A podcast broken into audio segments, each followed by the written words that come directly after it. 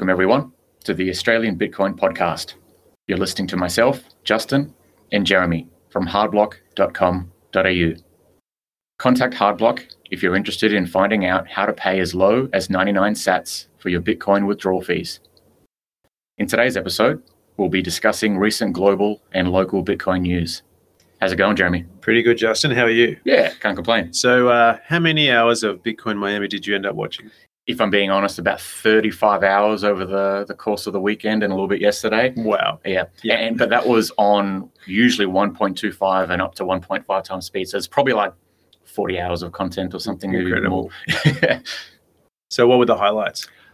Well, I, I want to say, like, generally, I think as these conferences get bigger, they do become more commercialized. So there was probably more shitcoining and talk of um, stable coins in there than what I expected from a Bitcoin conference.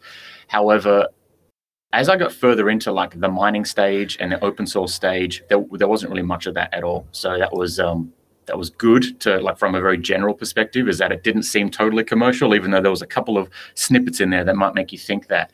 But I'm going to uh, to just list probably what I think people should look into, and then uh, I guess we'll talk about some more specific announcements. But I reckon the ones that people should uh, see, and the, the problem with the way that it's recorded and um, uploaded to YouTube is I can't link each individual one of these talks. So I'm just going to mention what they are, and if you come across them in your travels and are wondering, should I spend the 45 minutes to listen to this thing? If this is one of the ones that I mentioned, you know, maybe give it a bit of time. So there was one with uh, Michael Saylor and Cathie Wood, which was all about institutional adoption. There was another with Adam Curry, uh, who is kind of the, the father of podcasting, as well as Francis uh, Ngannou. I probably pronounced that wrong, but he's the uh, UFC heavyweight champion, um, and Max Keiser. So the three of them talked about the uh, the fuck you money culture um, that's a part of Bitcoin. There was also a really good one titled uh, Bitcoin is Freedom Money with Alex Gladstein, uh, Yeonmi Park, who escaped North Korea to China and then eventually to America. Uh, there was a couple of people also involved in that talk from various other uh, places that have humanitarian crises ongoing. And it was all about the positive humanitarian impacts of Bitcoin. There was a really good one with Jordan Peterson, um, a fireside chat, that one was called, which was all about Bitcoin, free markets, and entrepreneurship. There was a really good one with Breedlove, Guy Swann, and Parker Lewis about becoming a sovereign individual. There was one about wartime Bitcoin with uh, Francis. Uh, he runs Bull Bitcoin. I won't try to pronounce his name, as well as uh, Aleks Svetski and a few others. And th- those last two, the uh, becoming a sovereign individual and wartime Bitcoin, were just really good at a conceptual level of, of what Bitcoin is is meant to be in regards to those censorship resistant, permissionless, um, open decentralized properties, which was really cool. I'd say the mining stage, generally speaking, if you're into mining, you could probably watch the vast majority of those and, and be, um, you know, they're, they're very informative. And for someone who's not into mining so much, I guess the main takeaways was that big players are scaling exponentially in the mining space. Uh, It's not slowing down. Um, they're really trying to smash down whatever barriers are still left. And it looks like in future there's going to be some pretty significant mergers between energy companies and the Bitcoin mining sector. Uh, the home mining, uh, sorry, this is a, I'm just trying to make sense of my notes. Uh, this is a, a particular uh, episode or a particular um, segment on the mining stage. There was one called the uh, home mining with Matt Odell, Diverter BTC, and Econo Alchemist. So that was really cool. That was obviously quite different to like institutional mining and more about how do you mine Bitcoin at home and do it in a sort of safe and, and privacy conscious way. So that's really worth checking out. And that uh, is that with S9s? So that sounds pretty cool, actually. Yeah, so they had both. Um, if you would do, do it on a small scale, like S9s, they had some tips in there. Uh, it's sort of like running it in a, an esky or you know like a, Yep, something yep. like that. And, then um, Econo Alchemist has quite a, a comprehensive setup that he's now got in a shipping container, which is all uh, I don't know about all, but it- it's majority of S19. So it's all the way from like you're just getting started as a home miner. What kind of things should you consider? Um, scaling all the way up to like okay, you, you're really into Bitcoin mining, and now you've got 20 or 30 miners. How do you not burn your house down? Yes. How do you not Yeah. how do you not get like a divorce because of the noise? There was also a really cool one, um, like a new product that basically runs at around 200 watts and it produces around one to two terahash. And you can have it sitting um, by your bedside table and sleep at night with it running and you won't even hear it. Wow. Can't remember the name of the product, to be honest, but if, if you listen to that or watch that segment, um, they talk about it a fair bit. And I, I would imagine we'll be seeing more of that kind of stuff in the space. Home miners that are least invasive in terms of the, the heat and the sound qualities. That's pretty. I'll definitely check that one out. So I'll uh, I'll just rattle off a few from the open source stage because that was probably about 20 hours of content if you want to watch all of it. But I think there were some decent ones that are worthwhile um, checking out. So um, I guess firstly, just overall, it's good to see Lightning Development Kit and the Bitcoin Development Kit, which are like standardized ways of um, being able to implement certain features into either Lightning or Bitcoin wallets. That's really you know powering ahead by the looks of it. Um, there's a lot more privacy and smart contract capability coming to Bitcoin.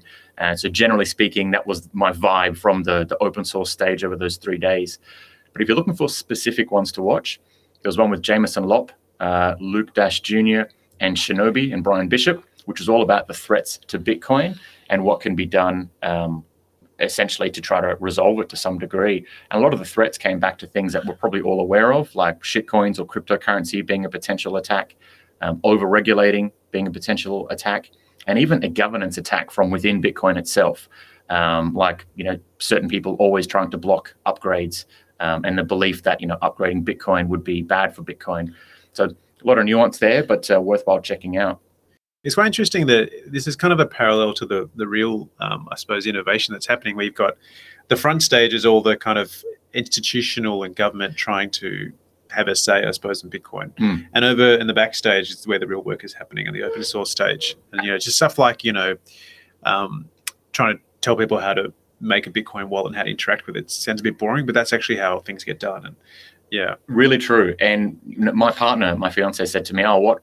What were the announcements? And um, I won't say the announcements now because we'll talk about them in just a bit. But the thing is, the announcements to me weren't as exciting as all of the open source stage and the mining things, which are, are not necessarily announcements. They're just stuff that's already been working on that most people don't care about.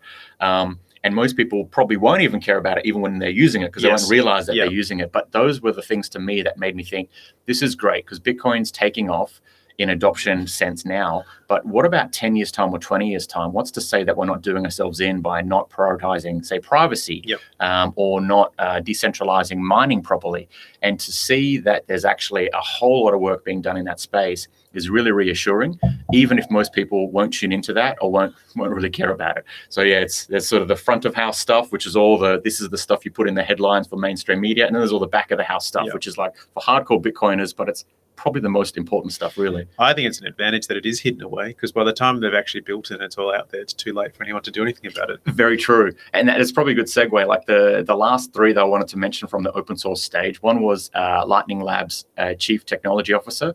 I won't try to pronounce his whole name, but they uh, he was just going by um, Olalu, and he has uh, a BIP, so a Bitcoin implementation proposal around uh, Taro, which is essentially a taproot type implementation that allows assets to be issued on the Lightning Network. Uh, by assets, it could be stablecoins, could be shitcoins, could be NFTs, could be anything basically.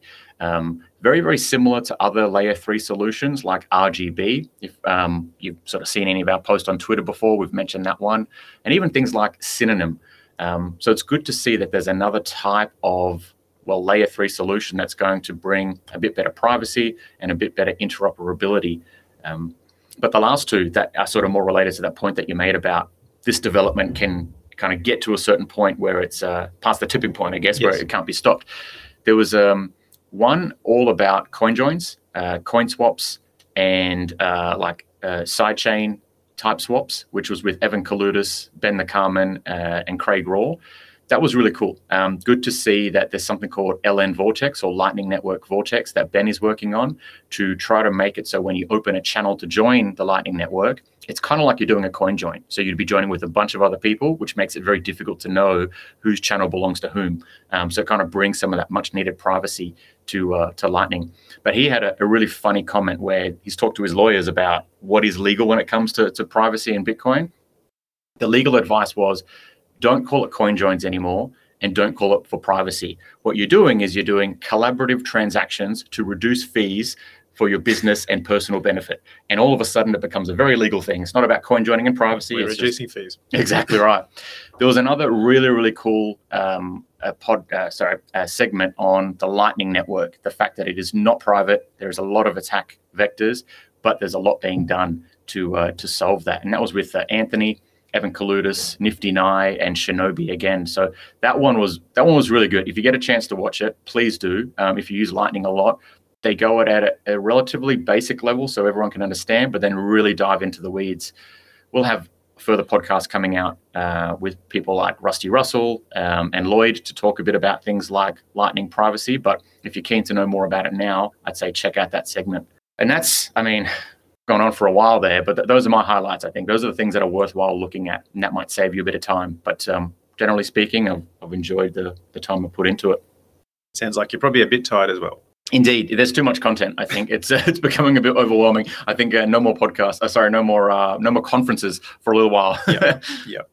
So I guess that's the uh, the highlights. Um, did you? Because I, I think I've probably like done a bit of a blanket there and, and done everything. Was there any that you um, kind of had seen that jumped out to you, or should we maybe jump into the announcements that were at the? well, the I think the, the one that sticks out to me is an announcement. So maybe I'll jump to that one. And yeah, I think probably a lot of people would have tuned into Jack Mallers because last year he had the El Salvador announcement, and that's what I did. Um, and his announcement was maybe not as big as a country, but it's still pretty big because basically what it enables is you're paying for Bitcoin, uh, paying Bitcoin for your coffee. Now you can do that in El Salvador, but a lot of people brush it off because it's not really a country. Most people even know where it is. But what he's going to allow um, is for you to be able to. Um, so his his company Strike is integrated with a company called Blackhawk, which does um, point of sale systems. Which sounds kind of boring until you realize who they actually support. Blackhawk enables payments for McDonald's, Starbucks, Aldi, Safeway, Whole Foods, like a lot of really big um, companies in America. And it'll happen sometime in 2022, where basically you can go to any of these places, ask to pay in Lightning, um, they'll show you a Lightning code, and you can pay with it. You can use Strike, the Strike wallet, or you can use any Lightning uh, compatible wallet, which is incredible. So basically, you can go to Starbucks and order a coffee and pay in Bitcoin, and that's kind of like the thing that people had always tried to figure out, you know, ten years ago. Mm. Like, how do we go and how does this thing work for coffee? What's going to work this year? I think that's a pretty amazing announcement. Um, there's also an integration with Spot, uh, Shopify, which is one of the more common uh, e-commerce um, solutions for websites. So you'll be able to go again use Lightning to pay for things through websites. Um, and there's another one NCR, which to be honest, I forget what that one is, but it's another payment integration. So uh, pretty amazing. I think terrible if you're say PayPal or um, Yeah, you know even Afterpay. Like there's now so much competition for this payment um, integration, and uh, you know for the for the merchant, like it's going to be they're going to be given these choices, and if they go straight to Lightning, you know they can have zero merchant fees. So I think that's a that was a huge one for me. And it, a lot of people have seen this as like a sneaky backdoor way of making Bitcoin legal tender in the US because rather than trying to pass legal tender laws, all they're doing is they're making Lightning payments available to merchants and to users, which makes it just a very common cultural thing for people to do to spend in Bitcoin, which naturally then makes people want to learn more about Bitcoin or maybe save a bit in Bitcoin as well. And yeah, to, to me, that's how you would push something like legal tender of Bitcoin in America is just through this back door, get everyone used to it, get everyone using it, get everyone liking it, and then the next part becomes a no-brainer. So yeah, very very cool announcement and um, pretty wide ranging, especially like you say, most people dismiss the El Salvador news, but this one is uh, I think much harder to dismiss. Yeah, and uh, you have to think that we're going to get that here. Maybe it's next year, but if if in America that's what they're doing, surely we're going to get this tech in Australia. Even if it's not Strike, someone else will probably want to come and do it. But That's right. A lot of those companies that operate over there are operating here too. So it's just it would make sense if they're saving on merchant fees. If it's a sometimes it's even a bit of an advertising thing where you can say, "Hey, we've got this new way of paying," or Yep. "Hey, we're we're hooking into this Bitcoin culture thing. Come spend with us." It's, Yep, I think exactly. companies want to do that as part of their marketing, and then it just becomes yeah, a simple decision of doing that here too. So other announcements, any other ones that uh, that kind of jumped out at you? yeah, so we didn't get the big country announcement that I think we were all hoping for. So there's a couple of small regions that um, Samson Mow is involved in. So Prospera, which is um, an island off the north coast of Honduras. Um, I'm probably pronounced this wrong. And Madeira, which is a, a region in Portugal. I, I guess to be honest, that's like to me less interesting than El Salvador last year because Mm. it's not don't, I haven't even heard of those countries or, or regions, um, but it's it's good, but it's not um, nothing kind of major. Um, Mexico is apparently proposing a bill, but yeah, we didn't really kind of get that next kind of step up of a country that's much larger than El Salvador doing this. That's true. A- And Samson had really teased, you know, he's got three big mic drop moments. And uh, I don't think any of them were totally a mic drop moment. Maybe when you combine the three together, it's starting to get to one. But even Stacy from like the, the Max Keiser and, and Stacy, I think her last name's Herbert or Aber, however you pronounce that. Um, she asked the, uh, think you'd call it like the president of Prospera or the CEO because it's actually a, a private company. She asked him, "Oh, how many people will this impact? How many how many people live there?" And he Yeah. said, "Oh, you know, a couple of couple of hundred." And she sort of laughed and said, "Oh, that's a that's a very small amount." So for someone who is so keen on state adoption, for her to even see that as a relatively small scale thing is kind of telling in some way. She wasn't hyping it like um, Samson was. She was a bit more, yeah, You almost you almost wonder if they booked the the spot at the conference, but then just didn't get the approval through in time or something like that. Like maybe there is something coming, but they just couldn't get it through in time. Yeah, that's right. Um, I think the only other announcement from Samson was that his new company called Jan3, uh, I guess that's how it's pronounced, um, has signed a memorandum of agreement with El Salvador, um, the, the government of, of El Salvador, that is, regarding building out their digital infrastructure. Not really clear exactly what that means, apart from maybe being to do with things like the uh, the Bitcoin bond, um, you know, integrating more Bitcoin type payments or other types of stable coins. So, look, overall, Bitcoin's moving forward. Um, it's getting adopted in more places, but there wasn't the huge nation state adoption announcement that I think most of us thought we were going to hear. I mean, I was pretty crazy. I thought we might even hear two.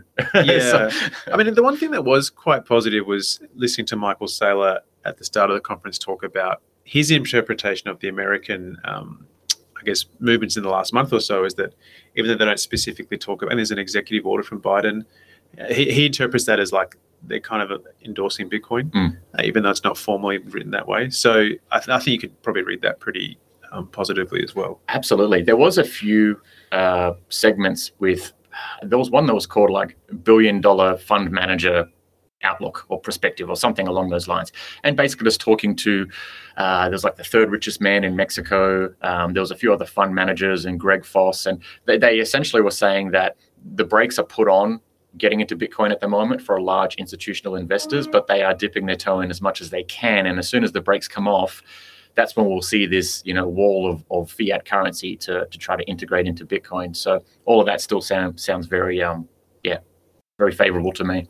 Yeah, definitely. and then another one, um, Blockstream are partnering with Tesla, and Block to do some solar powered mining. Not exactly sure how effective that would be. It seems like a little bit of a marketing stunt because um, if you're going to use solar power into a battery, into a mine, that's kind of a lot of um, conversions. It's not very energy efficient. But it's interesting that they felt the need to make this type of announcement. It seems like more of a marketing ploy than an actual kind of long term play. When you've also got a lot of people announcing, we'll talk about later, like natural gas type mining. So That's Yeah. right. I I agree with that. It seems more like a, hey, look, you can do a, in quotations, completely sustainable mining setup using all of Tesla's products. Um, and that, I'm sure, for some institutional investors or some people sitting on the outskirts thinking Bitcoin's bad for the environment, maybe that gets them just over the line. To, yeah, it ticks a consider box somewhere. Yeah, That's it. But otherwise, I don't think that's that's not huge news. I think the the size of it was something like twelve million dollars is their mine. So when you've Yeah. got most other Bitcoin miners are worth a billion dollars or more, um, it- it's a pretty small amount that they're doing, especially for pretty large companies in the space too. yeah, it's nothing for them. That's probably it for the uh, the Bitcoin conference. Um, I do think there's more videos that have been posted up in the last, you know, just 12 hours or so from some of those stages. So there could be some more just general stuff that's worthwhile watching, but it doesn't sound like there's any other big announcements that um, you know you're worthwhile knowing about. So I guess we'll move on to uh, Australian news. Don't want to repeat too much of this because some of the stuff we've talked a little bit about before, or at least this um, this main one, which is OTR or On the Run, which um, has over 100 different outlets in Australia, are accepting Bitcoin payments um, starting in July. It's not just Bitcoin payments, though, it's other cryptocurrencies too. So you could even pay with Dogecoin and probably Ripple and basically whatever is available through crypto.com because they're using crypto.com as an intermediary to process the payments for them. We talked a bit about that in a previous episode that we did on what was the episode even on? I can't remember. It was last week. Yeah. It's it, was, like it was when I walked past the newspaper and saw Bitcoin on the front of it. I think it might have been private emails. Yeah. So look, if you want to hear us talk for about five or ten minutes about it, maybe that check that uh, episode. Yeah. But I guess it's just good to see, you know, generally there's more adoption of Bitcoin uh, conceptually, more adoption of it being, you know, integrated into, uh, you know, payment in point of sale systems. However, this is not as good as it sounds. It's not like they're running their own node, taking Lightning transactions. They're really just using an exchange um, as an intermediary, which is lots of third-party risk. But maybe it's a nice, um, comfortable step they can take I to mean, begin with. It's uh, I don't I think you actually have to use their app. I don't think you can just turn up and, and get a lightning code. But it is interesting to just observe this competition that's happening for payments now. Mm. It's going to be cutthroat, I think, uh, and clearly Lightning is going to win because it's got the lowest cost base. But yeah, just the fact that it's even you know possible. I, I can't really work out why you would want to use buy some Doge and then buy petrol with it. But anyway, Doesn't um, make much sense to me either. Yeah. yeah, Even the first step of buying the Doge, I don't know why you would. yeah, don't, don't bother doing that. Um, now, another one, uh, it's quite interesting. There was a, a request for Australia to audit our gold. So we've got 80 tons of gold, which sounds like a lot because a ton of gold is a lot of money. But um, Venezuela has 160 tons of gold. Wow. So you wouldn't have thought that they would have twice as much gold as us. Yeah. Um, maybe they don't have it, but that's what it's according to the World true. Gold Council. But like I, I associate Venezuela with like hyperinflation, not twice as much gold as Australia. Mm. Um, I looked up a couple other countries. Philippines has 159 tons. Thailand has 244 tons, and France has 2,436 tons. So it kind of, I'm kind of happy that we are auditing our gold because it's in the Bank of England, and you know, basically, I don't really trust any other country to look after our gold. But then, No. if even if they had taken it, it's really not worth that much either way. Like it's five and a half billion dollars worth of gold. Um, so our total foreign currency reserves, we looked up at about 70, 77 billion, I think it was, and this is five and a half billion dollars worth of gold. So it's good that we have it, but it's really not a whole lot in the grand Yeah. scheme of things. And when you think about, we're only going to be testing 10% of that roughly $6 billion worth of gold. As I say we, but you know, the, the Reserve Bank of Australia senior official that's going over there is only testing 10% of the gold that they It's, have it's not as bad as you think. So what they do is they have a list of the bars and the serial numbers. Mm. So these are very large. I think they're 400 ounce bars. So Yeah. um, very large bars that are worth like a million dollars each. So they'll go and say, okay, we want to see this bar number, and they say, bring me that bar. Yeah. So it's actually a random audit. So if they can't do that, but then you don't know, like, are they pulling it out of someone else's pile? And you That's know, right. yeah. And and to me, I guess because this is a, a all expenses taxpayer funded trip to do it, Yeah. and so essentially they're testing ten percent of our six billion, and we have really out of seventy seven billion dollars of assets. Yep. So they're testing less than one percent of the Reserve Bank's assets, Yes. and the rest of it's based on a promise to say the other. The other 90% of the gold that you have here, um, we- we're more or less going to assume that it's probably all in order and it will remain in order until the time that we come and do an audit again in future, which could be a decade or more or Yes. however long. So it's a, it's a very small amount. We're essentially going to verify less than 1% of the Reserve Bank of Australia's assets. Are you suggesting like some sort of node on a Raspberry Pi might be a better solution to this? I, well, it's, it's amazing, isn't it? When you can pretty much verify the entirety of the Bitcoin supply, uh, the, the, you know, holding your own keys and making sure you do actually hold the keys to that. That will take you less than a couple of dollars of energy to be able to do and, and time once you've got it set up. So just, yeah, it would be great if we had something like a decentralized, fully auditable asset to do uh, in the place of something like gold. But, you know, I guess we'll have to wait. Yeah, we might have to wait a bit before Australia owns Bitcoin. Um, another interesting story that I was quite interested from a local perspective, um, a company called Bengal Energy, which is a Canadian company, uh, are actually using stranded uh, natural gas reserves, uh, and they're experimenting with taking Bitcoin miners. So that, I think what they do is they put Bitcoin miners in a shipping container, um, and they generate electricity by burning gas to power the miners, and they can take them to wherever they want to go That's right. and people may not realize, but in natural gas has to be piped. You can't just truck it somewhere. So you have to connect the pipe to the well. So if you've got a well that's got some natural gas in it, but there's no pipe connection, you can actually rather than you can't sell it to someone, but you can take a Bitcoin miner to it, uh, generate electricity, and then mine Bitcoin with it. Mm. So they're trying a very small scale, like it's like two hundred dollars a day of revenue, this current scale, but they're hoping to build it up to something like twenty thousand dollars a day. Um, so again, a very interesting um, development. Unfortunately, it's a Canadian company, but it's actually happening in Australia. Uh, and it, yeah, you can kind of see this is um, the larger companies are cottoning onto this as a, as a great idea. Definitely, it's a beautiful synergy, isn't it? Because for those companies, that buildup of um, gas that needs to be flared becomes dangerous if they don't flare it. Yep. Of course, if they do flare it, that would be you know theoretically bad for the environment and also bad for their um, like their ESG score essentially. Yes. Yeah. So for energy companies or, or miners, as in like energy miners, that is oil miners, natural gas, etc. It's it's really useful for them to sell this, but also to reduce their carbon footprint. And for Bitcoin miners, it's great because you get much cheaper energy, sometimes even free. Yeah, in the case of these pilot programs, Yep. uh, and you can go wherever the energy is. Yep. So I, my understanding is that we have this is an untapped resource really in Australia, and this kind of mining is really taking off um, over in America, especially places like Texas. So it'd be great to see some Australian companies um, jumping onto this as well. It to me, it sort of um, reeks of some sort of market inefficiencies where you have an Australian company or two like Mawson International Yeah. um, and Iris Energy. They're mining overseas, and then we have a Canadian company mining in Australia. That's there's something weird going on there. there's some like regulatory issues or insurance issues that are just making it easier for us to mine somewhere else and other people elsewhere to, to mine here instead. But hopefully that'll get sorted out in time. Yeah, but as you see these companies kind of start to figure it out and the larger companies get involved, um, there's some quite cool outcomes. So one thing that was mentioned in that article is that in Norway, the miners are partnering with timber companies to use the heat to dry out the timber. Mm. That's super cool because you know basically Bitcoin is integrating into the entire economy, like the heat, the, the energy. Like it's just it's very cool to see stuff like that. So um, as it provides more benefit across the entire comp- uh, economy, it's going to be more incentive for governments to regulate it kindly and um, yeah, for it to become just normal part of life. Definitely. In the conference, um, on one of the Bitcoin mining stages, there was a bit of historical context put out where energy companies, so um, oil miners, etc., kind of used to be as powerful as the banks. And over time, they've become far less powerful as the banks because the banks get to control the money and control a lot of policy. However, energy companies could have a resurgence as they are able to then tap more of their lost resources. When you think about 70% of the world's energy is lost through transmission or storage, if we could utilize that 70%, those companies that are utilizing it become far richer, far more influential than they are now.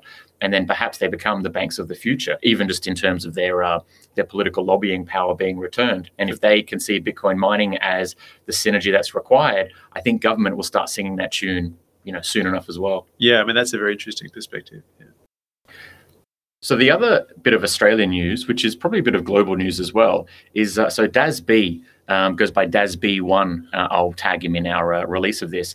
He's worked with um, a few others. So Seb Bunny from Bitcoin Magazine, um, as well as a few others whose names slip my mind at the moment, including Greg Foss. Uh, and they've developed a financial education platform called Looking Glass Financial Education Platform. I'll link that as well. It's lookingglasseducation.com. Now, the first course that they've released is a three hour um, seminar, which is all audio. Uh, you, you can read it as well, but it's good just to be able to play it in the background for convenience. And it just introduces the problem of things like fractional reserve banking, monetary expansion, um, you know, our ever increasing debt bubble, and the inflation that results from those things. And it does it in a way that doesn't jump immediately into spruiking Bitcoin. Bitcoin's mentioned a few times earlier on, and then has a, a, bit more of a segment towards the end when comparing it with things like equities or property or bonds as potential investment strategies. And so it's um it's a really great way for people who are not into Bitcoin at all, but might be seeing that there's a bit of an issue with like their wage or the economy. Um, a good good way to kind of introduce them to orange pill them. The intention of that platform as well is to just produce more seminars over time that delve further into things like bonds, property, um, assets, uh, like equities, that is, um, and of course, Bitcoin. The important part is that it's meant to be a funneling people towards Bitcoin, but doing it in a maybe a nicer way um, than what we usually do when we try to orange pill people and we start with Bitcoin rather than the problem. Yeah, that's definitely worth checking out if you're you know new to it or want just a bit of a grounding. Definitely. So global news. Now there's um some regulation, and this seems to be going back and forth over and over again in the European Union. So the, the European Union, which I'll just call the EU, if I have to say it again, so the EU Parliament has passed basically like a privacy busting, um, I'll say crypto because it in, incorporates all of the different cryptocurrencies, not just Bitcoin, but a, a crypto rule basically saying that people shouldn't be able to withdraw from exchanges to what's called an unhosted wallet. By unhosted, that, that's a term that they've generated. Um, it basically means like a wallet that's not hosted on a centralized service like an exchange or a bank or the government themselves or an insurance company. And this uh, the reason I say it's been going back and forth is because this was raised initially and it was uh, more or less debated and then shot down, but then it got kind of squeezed into a bit of legislation that got passed just recently, unexpectedly, and so now it needs to go back to being debated before comes into action. Um, I think it's still like quite likely a, a, couple of years away from being put into action, even if this legislation doesn't get changed. Um, but still, kind of concerning to see that that happening. Um, essentially, trying to uh, to say you can have Bitcoin, but you just can't hold it yourself. Yeah, I think what we're going to see is the the countries and regions most threatened by Bitcoin are going to try these silly tactics because um, all they're going to do is push it into a black market um, if that's what they want to try and do. Exactly. Um, so they, they kind of do understand the risks here, but I think uh, Europe's not in the best kind of position in terms of, um, like, for example, their energy and their currency. And so this is probably a pretty big threat to, like, even the European Union mm. potentially. So you can sort of see it's, it's quite out of character because, you know, when it comes to privacy, they actually have some really good privacy laws. For them to take the opposite position on Bitcoin privacy is odd, right? So I think that says more about how threatened they might be feel about what Bitcoin could do to their financial system and trying to just scare people off it. But realistically, you know, you could just all, all this can happen in a black market peer to peer uh, and it's they're better off engaging with it rather than trying to make it go into the black market. Yeah, that's right. All they do is ban themselves and their citizens from Bitcoin, but then their citizens, if they really want, they can still route around it in black yeah, market. and and you're right. Like they're kind of shooting themselves in the foot because let's say in five years they decide that they should the companies in Europe and the European Central Bank wants to hold, hold Bitcoin in the center on there as an asset. Mm. They kind of can't because they've just said no. This is this really dangerous thing that's you know yeah, or, maybe they're just saying no, it, it needs to be all centralized and, and controlled. So yeah, that, it seems like that's the way they're going. They're saying, oh, we're going to be friendly to it, yeah. but in a way that really goes against what Bitcoin is, is meant to be doing. Yeah, I wonder if, like you say, because they're in such a dire economic circumstance, this is their way of trying to close off the exit routes. Because it, I fact check me if I'm wrong, but I'm pretty sure it was Christine Lagarde that had that quote about saying um, Bitcoin is a it's like an it's a what she call it? like an exit hatch yep. or something like that, and basically saying we need to close the exit hatches because otherwise people will use them. And she's the head of the European Central Bank, which I'm sure is probably very integral into some of this legislation that's being passed in the EU Parliament. So I mean, I tie all those things together and think maybe there's a bit of concern that people are going to use Bitcoin to escape, therefore close the hatches, keep yeah. it all centralized. They can rehypothecate, go to some sort of fractional reserve banking and, and save their economy. And try and do it all over again. Yeah, yeah exactly, exactly. yeah. Loop back on itself. So another bit of news out of uh, the EU is um, just this quote that was said or sent to EU banks: "Beware of wartime fake news triggering a bank run." It wasn't really clear what fake news that they were referring to. Um, however, I believe it's referring to things like people becoming more aware of fractional reserve banking, the fact that if less than even 5% of people's wealth gets withdrawn from the bank. The bank runs out of liquidity to then service all the other deposits that they're uh, responsible for. And so, if this starts to circulate on social media, that psychological factor in and of itself could lead to a bank run. So, regulators are telling banks just be prepared. There could be some fake news that, that causes a bank run. Don't really know what they're going to do about it if it happens, whether it's a bail in or trying to like stop servicing for a while. But either way, they have this on their mind. Yeah, I guess the question is why did they feel the need to make that public? Mm. like it's almost like you're saying this is a problem, you know, and now they're drawing attention to it. There's no like better way to start a bank run than yeah, saying, "Well, watch out for a bank run." Yeah, bank run would be bad. Don't do it. yeah, exactly. Yeah, I think that's there must be some other hidden message that we might be missing. So another one, which uh, is a very frustrating bit of news, just when you think the energy FUD is really starting to die in the Bitcoin space, it uh, it gets revived again almost every six to twelve months. It kind of comes back with some new sort of uh, perspective. So Greenpeace has been pushing this campaign called Change the Code, and they've done this because they received five million dollars of funding from Chris Larsen, Um, or as he's sometimes called, Chris Ripple, because he's the uh, co-founder of, of Ripple. So Ripple has given funding to Greenpeace to launch this Change the Code campaign, which essentially says there's only about 50 people who need to make the decision in Bitcoin to change the code from proof of work to proof of stake. And because proof of work is so bad for the environment, which it's not really, but that's what they're saying, Bitcoin should move to proof of stake like all the other good environmentally friendly cryptocurrencies. So, I mean, it, there's a lot of rubbish in there, obviously. It, it's not as simple as just 50 key players deciding to um, change the code because it's a consensus mechanism. Bitcoin is not governed by governance, it's governed by consensus, which means that everyone would need to run the code. Um, one person could change the code if they wanted to, but that would be called a hard fork if it's going from proof of work to proof of stake. And of course, the whole premise of this campaign, which is that Bitcoin uses too much energy and it does it in a wasteful fashion and it's not doing anything useful for the world. And they also had, again, the old kind of tropes of saying Bitcoin uses this much energy to, uh, what's the word, verify this many transactions. They've kind of completely disregarded things like um, Taproot, uh, Lightning Network, side chains, etc., which it's actually far greater transactions can be verified for the energy that they're talking about. So lots of different kind of points of, of issue in there. Yeah, that's why it's so interesting seeing the oil and gas companies enter, um, and then like whole countries like El Salvador, because you know to them five million dollars is nothing. Mm. So if they want to have you know twenty million dollars to lobby the government, this campaign will be nothing. So I think the incentives are going to start playing out where um, actually people who have surplus energy, you know, some of those hydropower mines across the world, um, I think there's just one in Canada that could power the whole Bitcoin network if it wanted to. But multiple times over is yeah, my understanding of yeah. that stat, where it's something like it could do it 17 Bitcoin networks if it wanted to just of this one wasted. Know, so, ludicrous stuff. You know, this sort of stuff might create a noise in the short term, but I think as you start to see, you know, Exxon Mobil and huge companies like that realize, oh, we can actually monetize our stranded natural gas. Um, Greenpeace are going to be realizing they're going to be five million dollars is not going to be much to um, to go and lobby government. So that's why I'm really happy when I see announcements like um, ExxonMobil starting to to mine to mine Bitcoin because you know it just the incentives are just playing out beautifully. That's right. Do we do we talk about this in this episode or was that last? I think we, we have about last the previous one. Yeah, yeah, that's that's right. It sounds very familiar, and I, I know that's happening. So yeah, you're absolutely right. It's just a matter of time until the lobbying power starts to shift the other way. Incentives are. It's the beautiful part about Bitcoin, isn't it? Incentives are going to keep pushing it forward regardless. But it's, I mean, this is very telling for, for Greenpeace from an ethical perspective that they would accept funding, not do any of their own research, and then just push out a campaign that someone's paid them to do.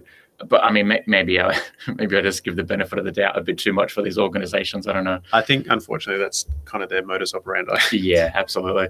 So another two bits of uh, global news here is that Trezor has had a um, a data leak through Mailchimp, which is their uh, the way of contacting customers through things like newsletters, and so no information about people's um, wallet balances or anything like that or private keys have been leaked because that's not how it would work. It's just things like uh, email address, names. I don't think it's even things like personal home addresses. It's just email address and names. But unfortunately, what's happened is that um, the attacker who got this information has been sending out phishing attempts to Trezor customers saying via email things like, ah, look, Trezor's been breached. Um, you need to download this new software. And once you download this new software, load your Bitcoin wallet into it, and then you'll be secure. And of course, that is not really the, the valid software, but it, they, they sound very uh, convincing. There's been a couple of big name people in both privacy and security that have mentioned that they've either almost fallen for it or have fallen for it, but then managed to kind of fix it up before it was too late. Yeah, so I think there's a couple of pretty good rules here. First is never ever put your seed phrase into your computer. Yep. Like you should only ever have to put it into your hardware device, mm. and even then because you're choosing to, not because you're getting an email. Um, so it's a pretty good rule because even it sounds like obvious to say that, but we heard of a person who fell for the um, the Ledger one, the Ledger mm. phishing attack, and um, the only way you would fall for is by putting your seed phrase into your computer with your keyboard. So never ever do that. That's right. And then we had the episode recently about email privacy. So you could, for example, use a, AnonAddy or a different service to have an alias, and you might choose to after you've finished working with that. Um, you've bought the product, you just turn off that that alias. So that way you're kind of protected from this situation as well. Exactly right. You'd never even get the email. And better yet, no one would even know that email is associated with you and that you bought a Trezor. Other bit of news here is, uh, I guess, just kind of a fun one. This probably doesn't change a whole lot, but the Tennessee Titans, which is uh, an NFL team in America, which they're like their gridiron or American football, um, they're the first team to adopt a Bitcoin standard. So doing something very similar to Perth Heat over here, uh, which is a baseball team as a part of the Australian um, Baseball League. And they're going to be holding Bitcoin on their balance sheet, accepting Bitcoin for merchandise, for ticket sales, um, and then offering all their staff and players Bitcoin for salary. Um, so that's both Perth Heat, which most people should know about, but also Tennessee Titans over in America and now doing this too. So very cool. Yeah, awesome. So in terms of some technology stuff, there's a Bitcoin bounty website now called bitcoinbounties.org.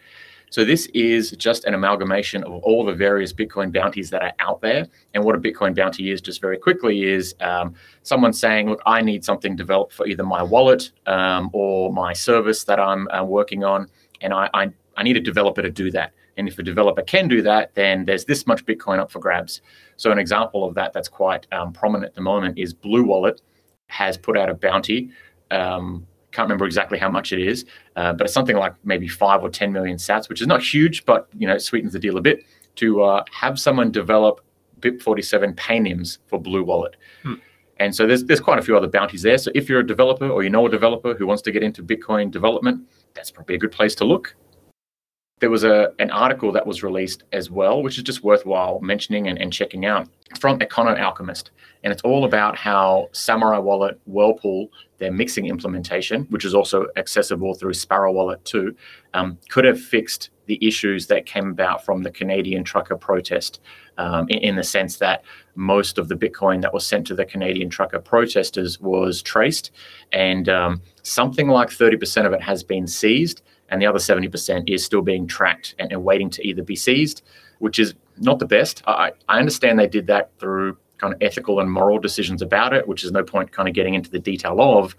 However, it has raised some people to say, like, ah, Bitcoin's not private enough. Oh, Bitcoin couldn't have done anything to circumvent this. However, there are many things that could have been done. Samurai Whirlpool is just one of them.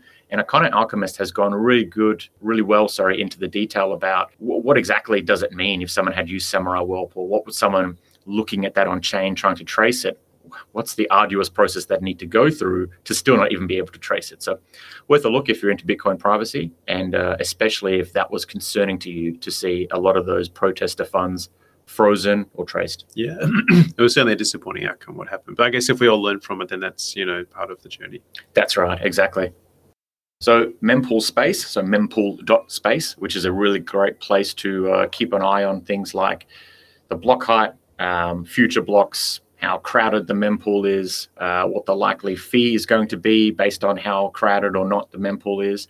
They've now um, updated their service to provide uh, some mining stats. So it's just mempool.space forward slash mining. And that has things like um, what's the next difficulty adjustment likely to be? When is that going to happen? Uh, what's the timing of blocks at the moment? Is it running, you know, high or low? Um, who is discovering each block, as well as um, generally speaking, how many miners are there. So just cool stats if you're into Bitcoin mining, um, or even if you're not and want to kind of learn a bit more about it. Forward slash mining on top of the usual mempool.space and get a bit more info. Another point here is that Intel has launched their new second generation Bitcoin mining chip called the Blockscale. So this is different to the Bonanza chip, which they released earlier this year. The Blockscale has not been released yet, but it's going to ship apparently in uh, quarter three uh, later this year in 2022. So they're just producing the ASIC chip itself rather than the full ASIC miner system. So it's then up to whoever buys these chips from them, which is usually some very large Bitcoin mining institutions, to then either produce their own ASICs um, or go to one of the current ASIC producers to have it all pulled together. And so it's anticipated that this new chip that Intel has come out with will be able to produce something like 148 terahashes per second at around 3,860 watts, which is more efficient than the majority of miners that are out there at the moment, but a bit less efficient than Bitmain's S19 XP, which does around 140 terahash for 3,010 watts. However, these are all theoretical numbers at the moment because none of them have been delivered, and there has been a bit of a history with these things being sometimes overpromised, delayed, and then not actually doing exactly what they said they would. So we'll wait and see. But interesting yeah. news nonetheless. But it's it's certainly competitive because the previous chip wasn't competitive, right? But yeah. this one is competitive. Like theoretically, it's better than the S19, which that's is right. the best you can actually buy right now. True. So you know, it's pretty cool that that's coming out in America. Hopefully, they assemble it in America, and so you've got some kind of geographical security there and again, it's another thing just sort of helping Bitcoin become um, more prevalent and, you know, just get rid of these silly Greenpeace campaigns and so on. Exactly like, right. So, and and then might they didn't talk about the price. So, for some users, like if they can get free power through their natural gas, they might be quite happy with it being ten percent less efficient than the best if they can get access to it sooner or it's slightly cheaper or whatever it is um, yeah, I think like you know, post COVID, having it in your own country is a really big advantage. Definitely, and I think that's probably part of the uh, the push here is trying to decentralize the uh, the chip manufacturing. I know TSMC um, which is one of the current two chip manufacturers. I guess you could say three now because Intel's doing it too. But TSMC is setting up a foundry in Texas, Cool. which immediately decentralizes some of that production. But Intel is also setting up in America, um, I think, multiple locations, which is great. Yeah, fantastic.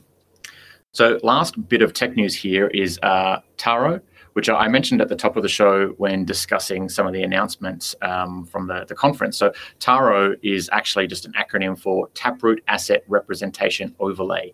That essentially, just to repeat a little bit of what I said earlier, enables the issuance of assets on Bitcoin, um, both on chain and Lightning transfers of those assets. And those assets could be anything from stablecoins, um, shitcoins, uh, NFTs, that kind of thing this is i've heard a bit of drama about this where apparently this is very very similar to rgb which has been around for about three or four years perhaps and does a very very similar thing but doesn't utilize taproot for it. So this is just taking the same concept i believe even the same mechanisms by which it worked but then integrating it more into what taproot is capable of. So i don't know uh, if you're keen to know some of those uh, inner workings or machinations, that might be worth looking up. But still, I think having a competitor to RGB, and they're both open source, so this is the way that this industry works. Um, they've innovated on it somewhat.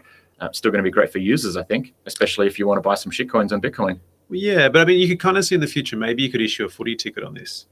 You know, Yeah. that like as an asset, and then you go to the footy and you basically you kind of display it through Lightning or something. That's right. You know, like there's this tech is is, is really powerful, I think, um, and it's sort of hard to. I'm still haven't got my head around like how Lightning works.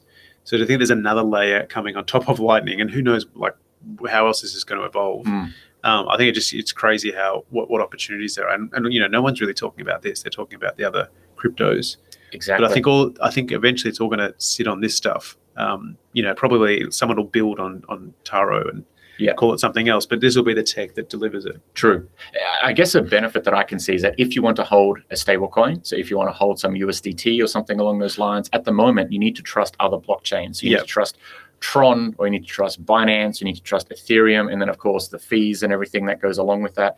Whereas if you were to have USDT on this Taro um, implementation, your USDT is kind of underpinned by sats which means it's the stability, the security of the Bitcoin network, which is just a, a very cool thing. So you're still holding USDT, but you, you know the blockchain that it's sitting on, the underpinning infrastructure, is more secure, and you're of course giving your patronage, I guess, to the uh, the one that you want to to win out. Hmm. Well, look, that's that's probably it for news. That's like a, a whole lot of news, and I, I feel like in the next couple of weeks we'll have a whole lot more too. So, you know, if you've uh, if you've enjoyed this, uh, if you think it's going to be useful for anyone, please share it around. Um, before we close out, Jeremy, any final comments? Oh, I just hope you get time to have a rest, Justin. I know it'll be sounds it'll like be had good. a massive weekend. I do feel like Bitcoin is just like ramping up in terms of the news. Um, some of it you can cluster it together, but it's still exciting just to see so much happening in such a short amount of time. Yeah, it's awesome. Well, thanks for listening, everyone. Again, reach out to us if you have any comments or suggestions. The uh, Twitter handle is hardblockbtc. Thanks for listening, and until next time.